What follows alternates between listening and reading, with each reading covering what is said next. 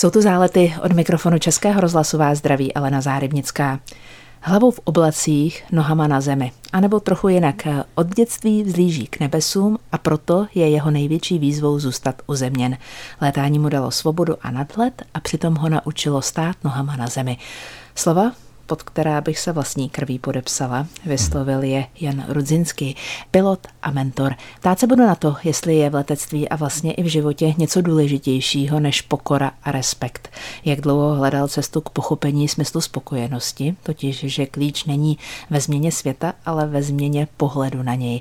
A jak se to stalo, že ze dne na den se stal s playboyem mnichem. Konečně v našem věku už bychom si mohli najít cestu k prioritám, říkám si i sama za sebe a i o nich dnes bude řeč. Proletíme se vzduchem i životem. Jsem ráda, že nás posloucháte. Český rozhlas Pardubice, rádio vašeho kraje. Jan Rudzinský vyrostl v Rybitví, žije v Pardubicích. Ve škole byl prý průšvihář a přežít vojnu mu pomohly psí duše, sloužil jako psovod.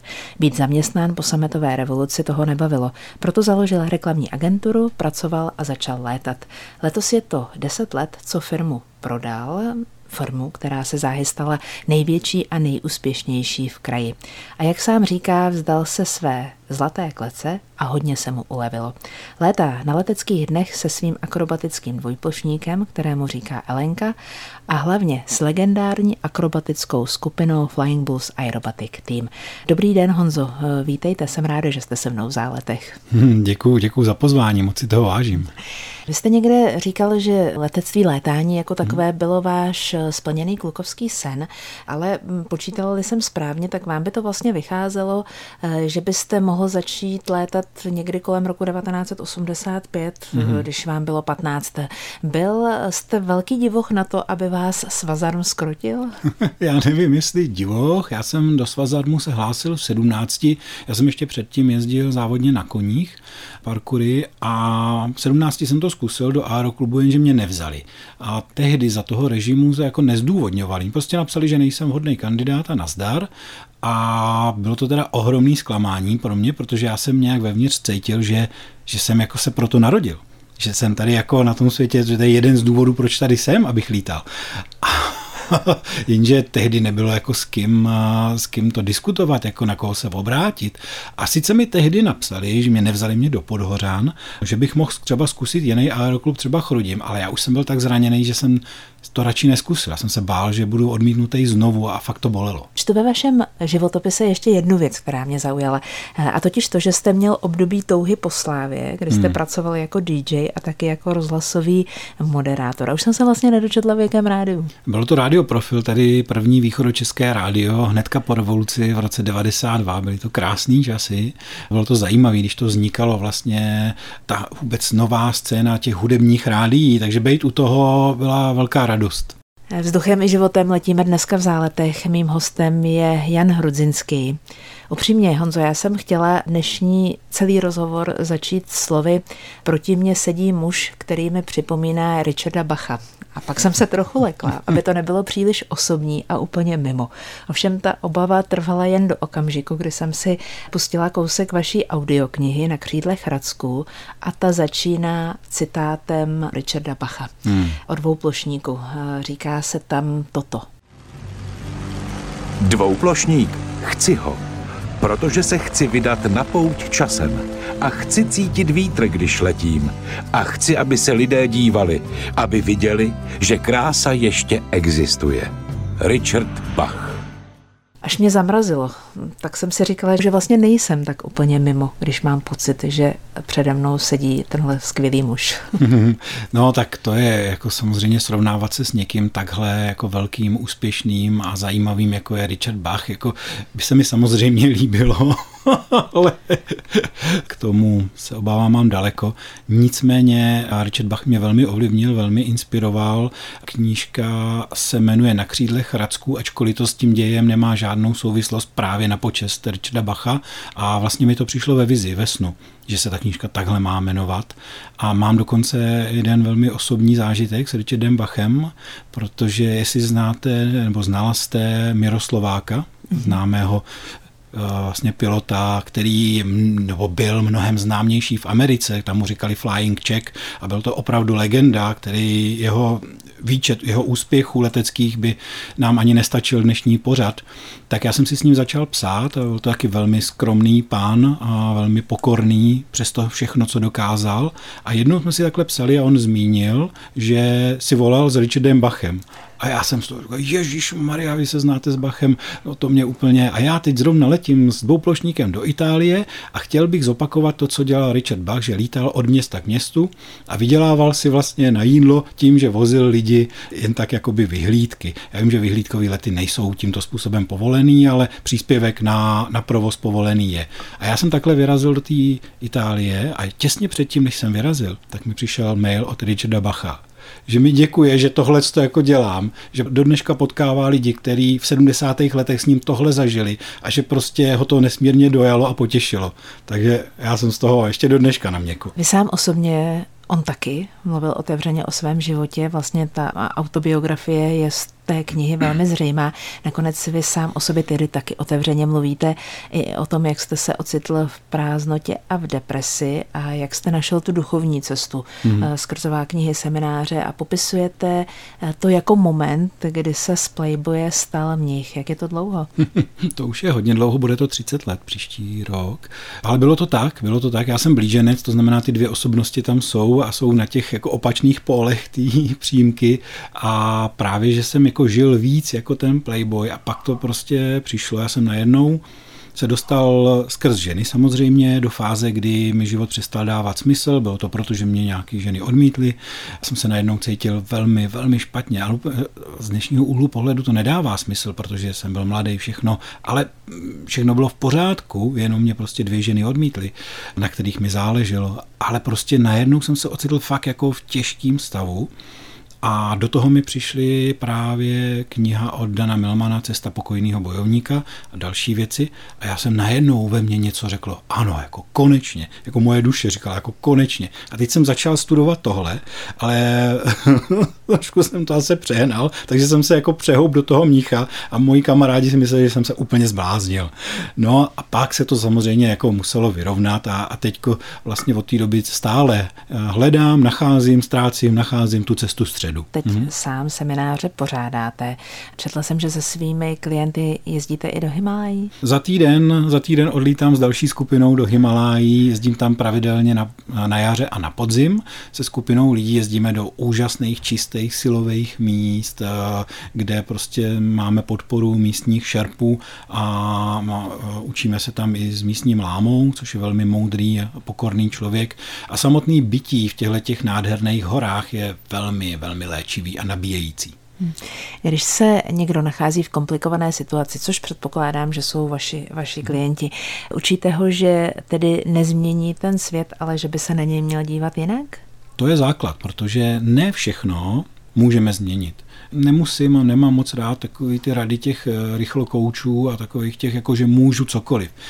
Pardon, jako všichni nebudeme miliardáři ale všichni nepotřebujeme být miliardáři, protože my si myslíme, že když budeme miliardáři, tak budeme šťastní. No ale já jsem ještě neviděl šťastného miliardáře.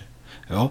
Ale viděl jsem šťastný lidi, protože tady jde o to, vlastně, co vlastně chci. Já chci být spokojený, já chci být šťastný. A my před to klademe to když. Když se to stane, když budu miliardář, když budu mít tady tu ženu, když budu mít tyhle ty auta nebo tyhle letadla.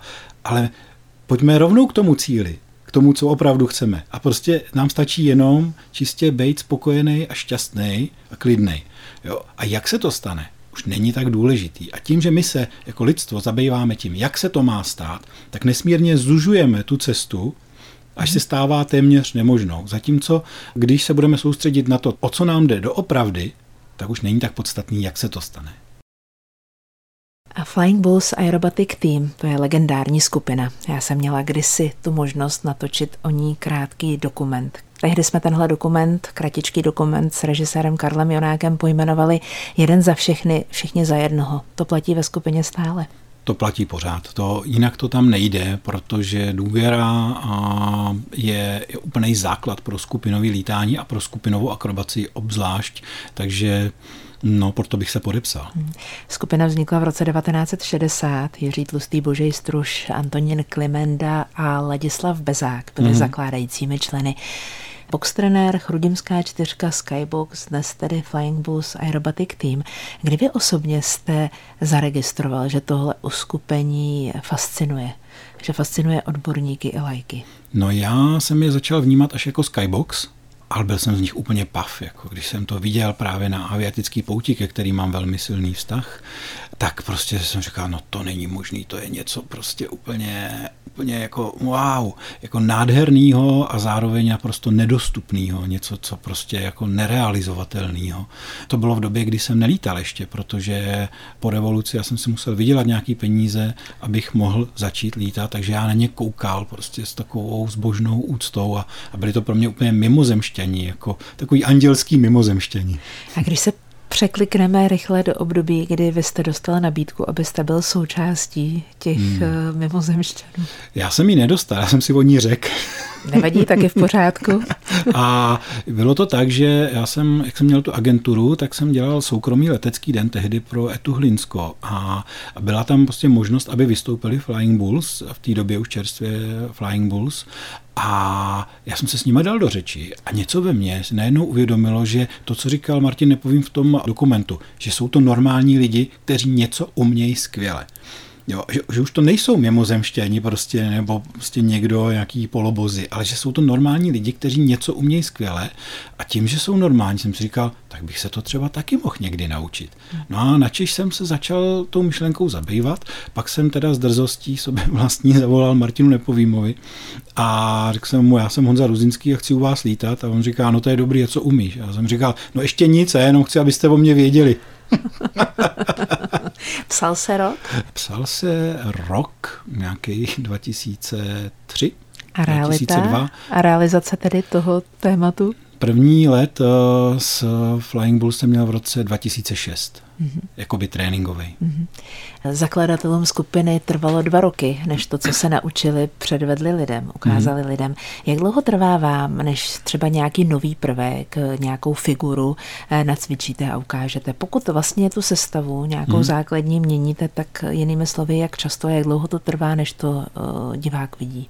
Mm, to záleží. My tím, že naše skupina vlastně v tomto udává trendy, my lítáme prvky, který nelítá nikdo jiný na světě, tak když my vymyslíme něco nového, tak se z toho nejdřív všichni opotějí, protože říkají, Ježíš Maria, no to se snad zbláznil. Pak začneme přemýšlet a říkat, no ono by to možná šlo a začínáme eh, o tom přemýšlet a hledáme pojmenováváme varianty, co by se mohlo s prominutím jako podělat. Mm-hmm. Jo? A jak to budeme řešit? Jak tomu předejdeme? Jak to budeme řešit, když to nepůjde dobře? Protože to je základ. A pak teprve, když tohle to dostatečně proskoumáme, tak to jdeme velmi opatrně zkoušet do vzduchu.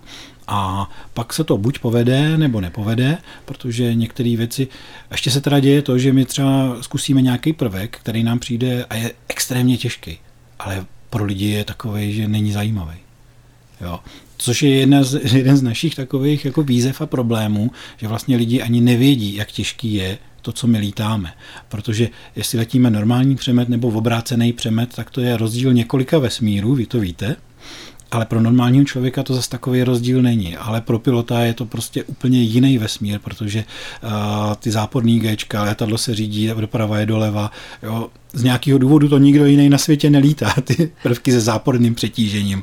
A, takže je velmi obtížné to vlastně předat, ale nicméně na úrovni pocitů ty lidi vidějí, že je to něco speciálního. Český rozhlas Pardubice, rádio vašeho kraje. Jan Rudzinský, pilot, eh, posloucháte zálety.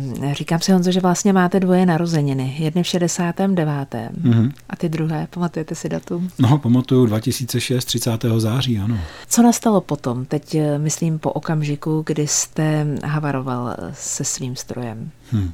Přišla no. sebelítost, odhodlání. Všechno. Ta Všechno. To se nedá říct, prostě všechno tam bylo. Když jsem ležel v té nemocnici a první tři týdny jsem se vůbec nemohl hejbat, protože jsem měl rozlámaný všechny končetiny na mnoho kousků, tak eh, prostě jako jsou tam chvíle, kdy je tam to odhodlání, kdy prostě vím, že to dám, že prostě udělám všechno pro to, abych byl zase zdravý, abych lítal, abych všechno.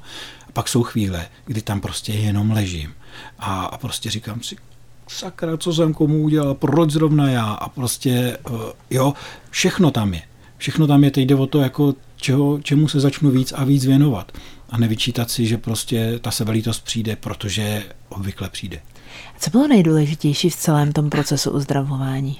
Myslím, jak tělo, tak duše, ono to nejde oddělit samozřejmě. To je taky komplex, jo, protože podpora, podpora rodiny, mojí bývalé ženy, která tam se mnou trávila prostě spoustu času. Jo, už jenom to, že tam byla, bylo tak ohromná úleva, která se nedá popsat, že tam nejsem prostě sám. Jo, podpora uh, lidí, kteří na tom pracovali, třeba na energetický úrovni mi pomáhali.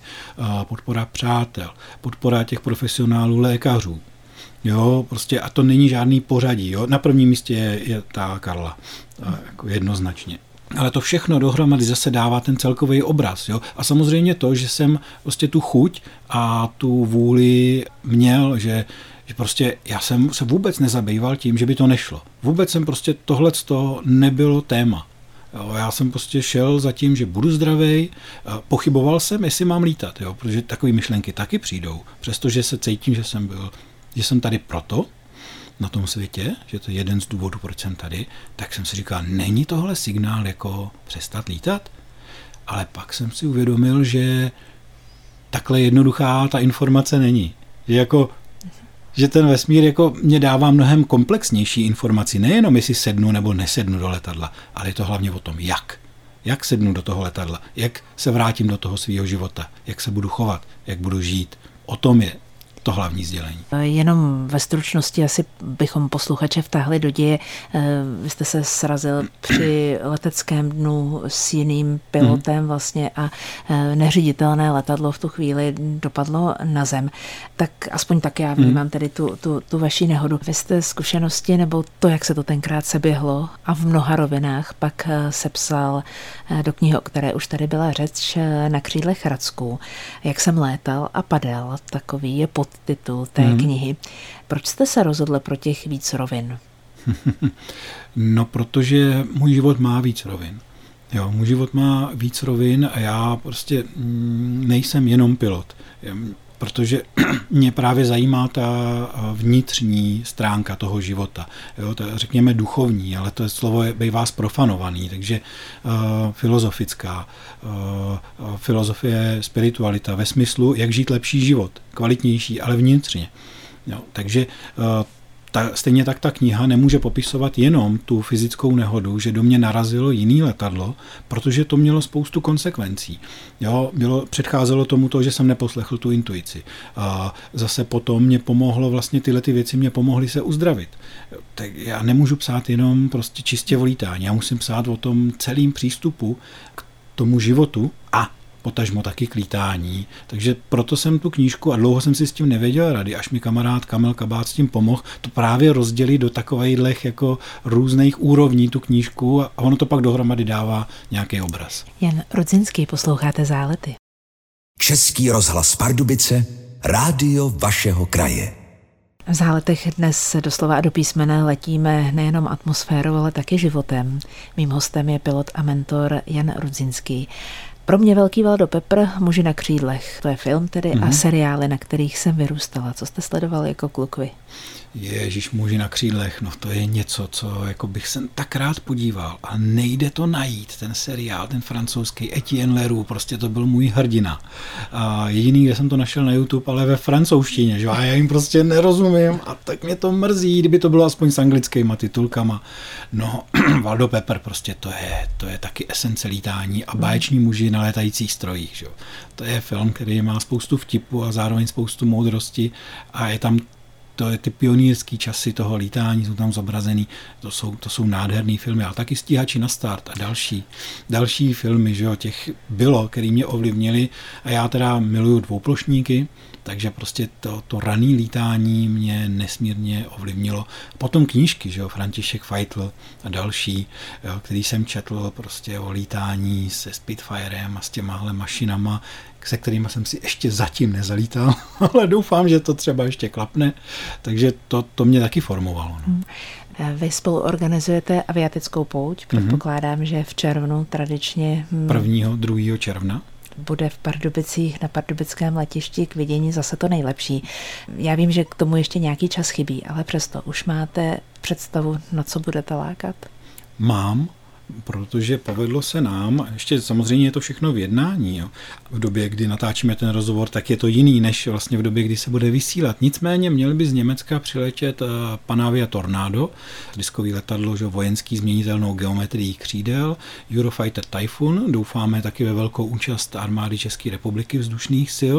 No, měla by přiletět ze Švýcarska nádherná stříbrná Dakota DC-3, Měl by mít premiéru Mustang P51 od rakouských Flying Bulls, což by měla být úplná premiéra.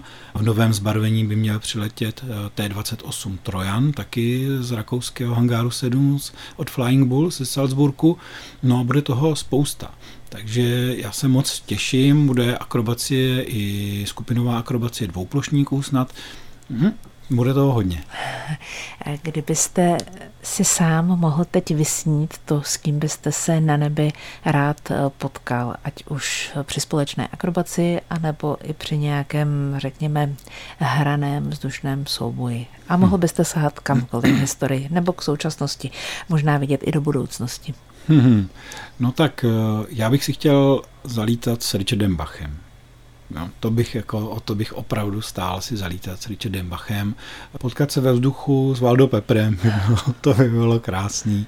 Potkat vůbec ty chlapíky, co lítali ty prvováleční letadla a Evžena Čiháka bych rád potkal, protože to je velký, velký vzor, že, velký aviatik, zatímco známý je, více známý je Jan Kašpar, který byl první, ale jako větší srdcař byl ještě jeho bratranec Evžen Čihák, který si ty letadla i stavěl a vlastně u té aviatiky zůstal, jak dlouho to jenom šlo. A, takže to je taky, to těch, těch by bylo, těch by bylo. A, četl jsem nádhernou knížku o bratřích Wrightových, což byly taky určitě mimořádné osobnosti, zároveň biznismeni, jsou to američani, ale jejich bratrský vztah musel být taky velmi zajímavý. Jo, Louis Blériot a další, prostě tyhle ty legendy, no moc rád bych si s nima zalítal, kdyby to bylo možné. A kdybyste komukoliv z nich mohl položit nějakou otázku, na kterou vás fakt zajímá odpověď? Já bych se jich ptal na spousty otázek, prostě mm. jaký to bylo lítat, prostě jaký to bylo si poprvé vlíst jako do toho Blériotu, když prostě jaký to bylo letět ten první let bratří Wrightu, jaký měl pocit, jako, jaký mhm. měl pocit, když to poprvé letělo, ještě nikdo jako před ním neletěl, jaký to byl pocit, to bych se ho zeptal. A mimochodem, když jste u těch pocitů, která emoce, který pocit byl pro vás osobně nejsilnější? No, je to určité pocit klidné radosti, a si klidu a splynutí, prostě kdy jako fakt to najednou jako plyne. Jo. To, když se podaří, tak to je pro mě úplně nejvíc.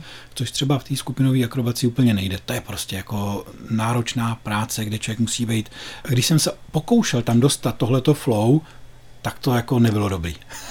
to nebylo dobrý. Prostě tady je potřeba respektovat, že tohle je fakt extrémně náročný. Ale když si letím, před západem slunce, to slunce zapadá za mraky, vzduch je absolutně klidný, ale tím s tím dvouplošníkem, ještě když je třeba léto a je teplo, wow, to je prostě fantazie.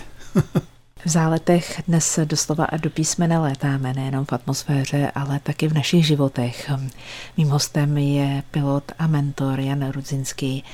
Říkáte, že před vámi je mnoho výzev a že se na ně velmi těšíte. Četla jsem v nějakém starším rozhovoru. Máte ty výzvy nějak definované? Hm, ani ne. Výzva číslo jedna je zůstat přítomný jak nejvíc to jde. To je prostě pro mě největší výzva, to mě baví nejvíc a samozřejmě v tom selhávám a zase se vracím do té přítomnosti a zase z ní vypadám. Vlastně to je, to, to mě baví, ať už je to v čemkoliv, ať už je to v lítání, nebo prostě v běžném životě, při štípání dřeva nebo při čemkoliv. Prostě být tady a teď a užívat si ten život takový, jaký je. To je největší výzva pro každého z nás, nejenom pro mě. A tý se chci chopit ještě líp než doteď. No a ty ostatní výzvy eh, zase mě pomáhá vlastně zvládat ta přítomnost. Nic jiného než ta přítomnost. Protože v té přítomnosti já vidím, jaká ta výzva opravdu je. Ne jaká si myslím, že je, ne jak bych si myslel, že bych měl reagovat, a takový, jaký to je. Takže ta přítomnost je klíč k lítání k životu. Poslední otázku bude dnes jako vždycky klást umělá inteligence. A když jsme zadali vaše jméno, tak umělá inteligence říká toto. Letectví je stále rychle se rozvíjející odvětví. Jaké jsou podle vás budoucí trendy letectví? A teď asi nemyslí řádově eh, příštího roku týdne, ale třeba příštích vy sám se věnujete létání 30 let, mm-hmm. plus minus, tak příštích 30 let, abychom měli nějakou stažnou hodnotu. Hm, příštích 30 let, tak samozřejmě, ať se nám to líbí nebo ne, tak elektrifikace jako do toho letectví taky přijde. Ale já, kdybych se měl zamyslet třeba nad něčím, jako co by bylo příštích 300 let, tak mě by zajímalo lítání bez letadel. Protože já si myslím, že možný to teoreticky je, Jo, někteří mystici a někteří mistři to jako prokázali, že jako letět a nepoužívat k tomu stroj. To by mě jako zajímalo, jaký by to bylo. Minimálně dokonale to dneska fungovalo v našich fantazích v rámci hmm. našeho společného rozhovoru, tak já za to moc krát děkuju, přeju. Ať ta přítomnost, která je pro vás tolik důležitá, tou přítomností zůstává, tak ať takových okamžiků je co nejvíce my, ať díky vám si z toho můžeme vzít to, co je pro nás podstatné, tu radost. Tak za to moc krát děkuju. Já děkuji za pozvání, moc jsem si to povídání užil. Děkuju. Já taky. Krásnou neděli. Přejeme vám všem. Tento pořad si můžete znovu poslechnout v našem audioarchivu na webu pardubice.rozhlas.cz.